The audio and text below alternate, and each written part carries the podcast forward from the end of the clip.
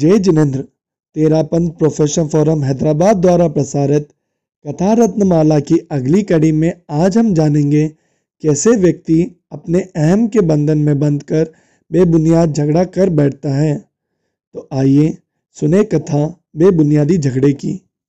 एक किसान रोटी खाने के बाद बात ही बात में अपनी पत्नी से कहने लगा, कल तेरे पियर जाकर एक भैंस ले आओ, ऐसा मेरा मन कहता है।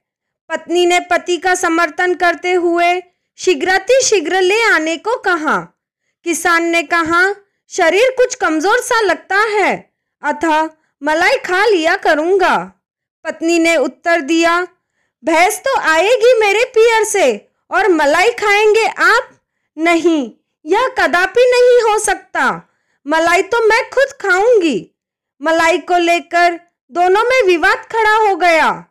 और मारापीटी की नौबत आ गई। पति पत्नी पर उछल पड़ा और लगा मारने। पत्नी भी मौका पाकर पति पर वार करने से नहीं चुकी। अड़ोसी पड़ोसी शोर सुनकर इकट्ठा हो गए। कुछ पड़ोसियों को जब वास्तविकता का पता चला तो वे लाठियों से किसान की दीवारें पीटने लगे। पूछने पर कहने लगे, तुम्हारी भैंस हमारा खेत चर गई।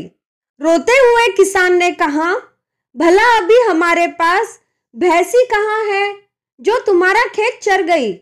पड़ोसियों ने उसे आड़े हाथों लिया और बोले, फिर तुम दोनों मलाई के लिए क्यों झगड़ रहे हो?